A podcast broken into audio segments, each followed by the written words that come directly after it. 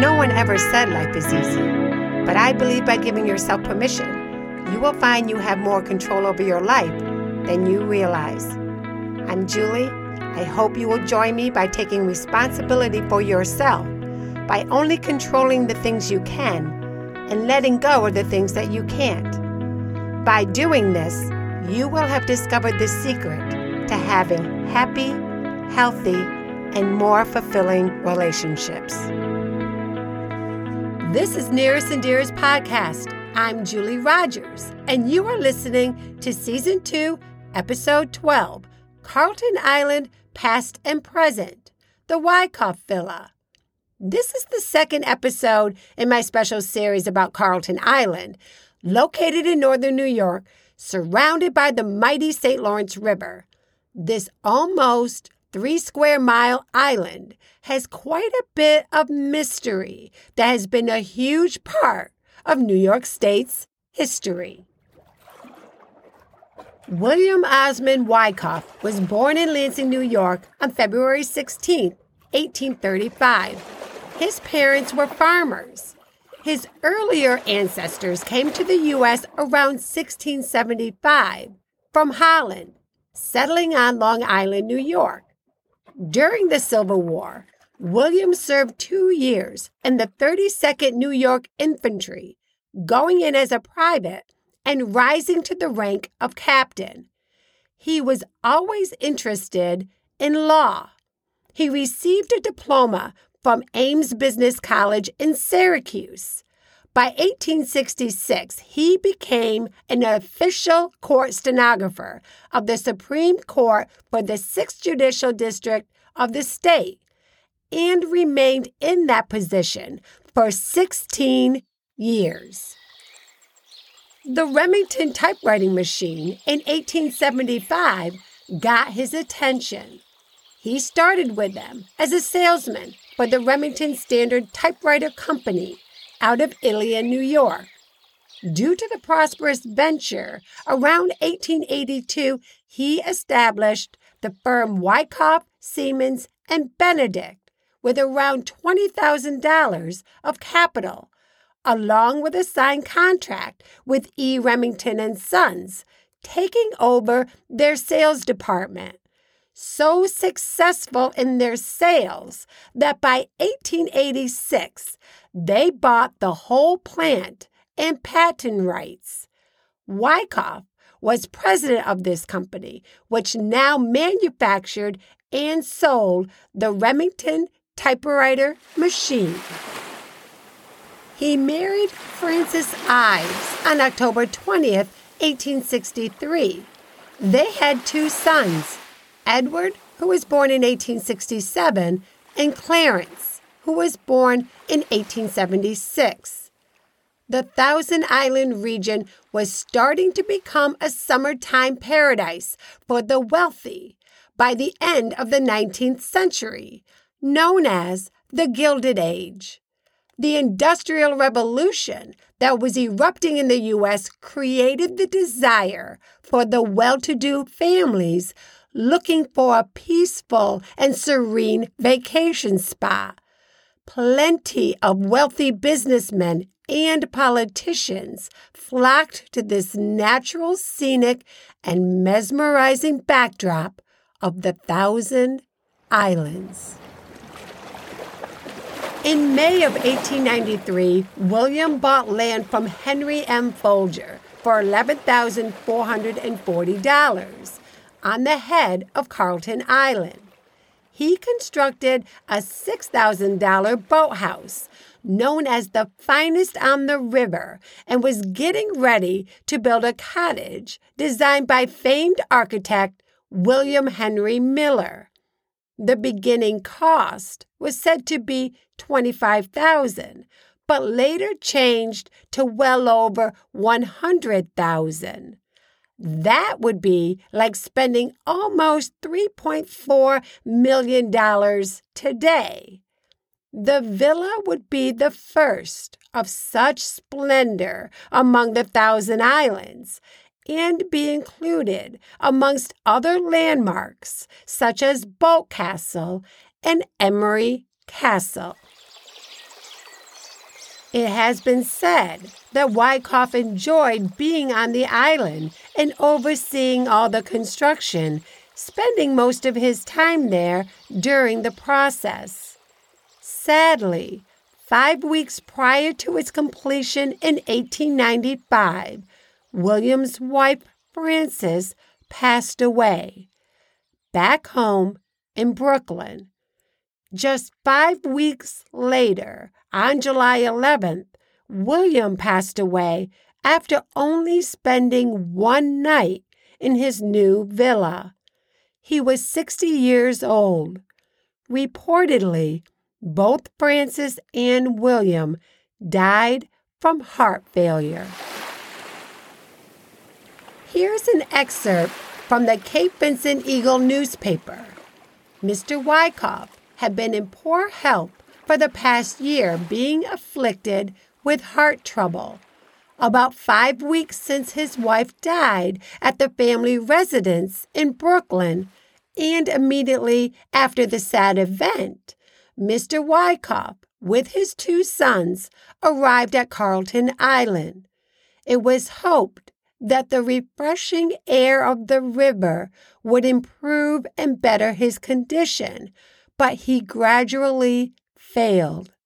Medical aid was summoned from Brooklyn, but every effort put forth to save his life proved futile. The Wyckoff family would retain ownership of the villa for nearly three decades.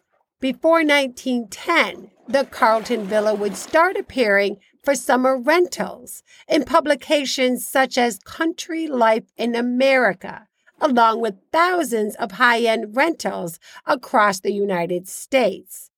It was described as fully furnished and made of Gouverneur marble.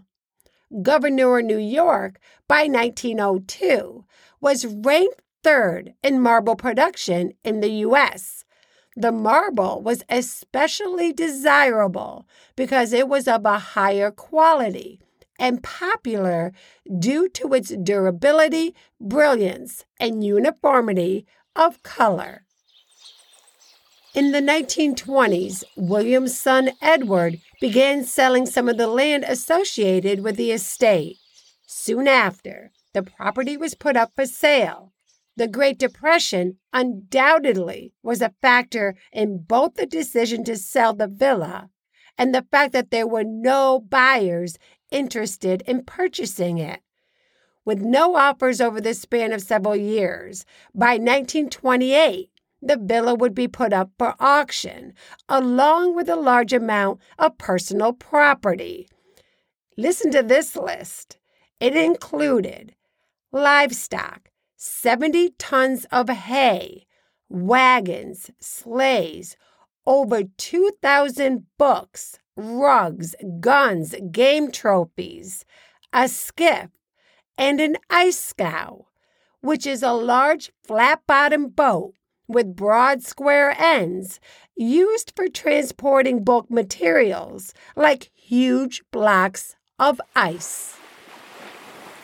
When the villa was sold in the auction for $15,000 in 1928 to a bank out of Ithaca, New York, Carleton Island itself was discussed as being turned into a historical site for tourism on one end of the spectrum, while on the opposite end, there was a lot of talk in the New York State Senate amongst some members to build a federal prison for habitual criminals. This idea, proposed by Senator Love of Brooklyn, would be greatly defeated due to the bitter responses from wealthy property owners in the Thousand Islands and northern New York in general. Personally, I'm glad that a prison was never established, but always thought perhaps a historical site for tourism would be a better option for such a beautiful island. By 1930, General Electric was showing some interest in purchasing the majority of the island for creating a new summer recreation camp for their employees. According to the Watertown Daily Times newspaper, the General Electric Company is also understood to have bought the Wyckoff estate. Later that summer, GE began their buying spree of land from property owners on Carleton Island. They had plans, including three golf courses, an elaborately illuminated camp, an assembly room and theater that would seat 500, a large mess hall, 38 cottages, tennis courts, a baseball diamond, sewer systems, docks, and canals. Due to the Great Depression that was happening by 1934, GE completely abandoned their grand ideas for Carleton Island. Their attention was focused more on Association Island, a 65 acre island located at the northern tip of Stony Point, a peninsula on the eastern shore of Lake Ontario, which is part of Henderson, New York. Perhaps due to National Electric Lamp Association's ownership and establishment of a summer camp for their employees back in 1906, according to an article by Jonathan Croyle from NewYorkUp.com. GE decided to put their money and efforts on the smaller island. The makings of a retreat was already started when GE took over the National Electric Lamp Association in 1912. So by 1927, GE developed the island into a full scale company retreat and conference center.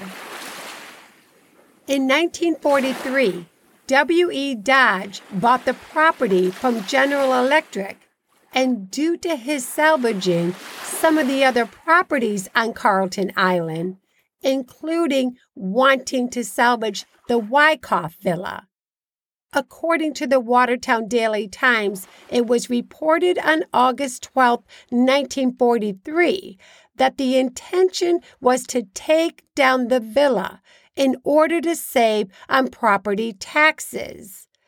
However, that never happened. And over the years, both the interior and exterior have been picked over with major signs of decay and disrepair. MemoryLane.net was a great source of information for me when I was researching the villa. The spelling is M E M O R Y L N dot net. Thank you to Jim for sharing his knowledge about not only the Wyckoff Villa, but all the wonderful history surrounding Northern New York. I'll share a link in my show notes for you to check out the interesting facts and photos Memory Lane has created. The future of the Carleton Villa lies in the hands of Ron Clapp and Janina Leite. In the summer of 2022, they felt compelled to rescue this magnificent piece of American history. They knew by purchasing this crumbling landmark that it would not be an easy road ahead. In the fall of 2022, Ron and Janina, along with some friends, started the huge undertaking of cleaning the basement and first floor of this four story, 15,000 square foot villa. Ron shared on his Facebook page, Carleton Villa, a virtual walkthrough. The original architectural drawing of the villa no longer exists so they use technology by using a 3D drone to scan the exterior and used a special 360 camera for the interior. This allowed them to create a 3D model, a floor plan, and an elevation drawing, which included a 360 walkthrough. I'll share the Carleton Villa links in my show notes on my Nearest and Dearest podcast website, and you will also have access to the links from wherever you listen to podcasts. I'm excited to meet Ron and Janina in person very soon. We have been staying in touch. I want to interview them for my next episode in this series. I'm hoping to take our boat over and get a chance to walk around the property and learn more about their plans, which have included restoring the villa with a possible bed and breakfast inn and restaurant. When I first met Woody back in the summer of 2012, I remember going out on his boat named Not for Sale. There's a play on words with the spelling K N O T S A I L. It's a 1974 Thompson 21 foot fishing boat that he modified by himself into a pleasure boat. His Aunt Julia left the boat to him. She knew he would take great care and keep it at camp to use for family and friends. So that summer, I'm out on the boat and we are cruising around Carleton Island. It's my first time experiencing both the boat and the island up close. You can see the villa from a riverfront property, but seeing it from the advantage point by boat, strolling by, was fascinating. I remember thinking it looks like a haunted castle. I felt sad for the villa that was deteriorating and wondered if anyone was going to try and save this historical landmark. Woody shared with me some of the history he heard from coming up to camp with his family about the villa and the old fort. He has memories of seeing the last of the old chimney stacks that once stood where the old fort was built near North Bay. Part of our boating on the St. Lawrence River includes taking the boat around Carleton Island, and if the wind conditions are right, we will ride into North Bay, just around the bend at the head of the island. Sometimes our friends will join us and we tie the boats together and enjoy the shallow water for swimming and relaxing. It's absolutely one of my favorite boating outings to do. It's nostalgic for me because I always look forward to seeing Carleton Island so close. It's like visiting an old friend who is welcoming me back every year. The summers go by so very fast, every year, faster and faster. It's a chance to slow down, put all your worries away, and truly enjoy the natural surroundings the river offers. The massive ships that come and go around the island, sailboats that glide by with their sails fluttering in the wind, children enjoying being dragged on tubes, hearing their laughter, and just being in the moment. The views and opinions expressed by Nearest and Dearest podcast are those of the authors and do not necessarily reflect the official policy or position of Nearest and Dearest podcast. Any content provided by Julie Rogers or any other authors are of their opinion. They are not intended to malign any religion, ethnic group, club, organization, company, individual, or anyone or anything. Thank you.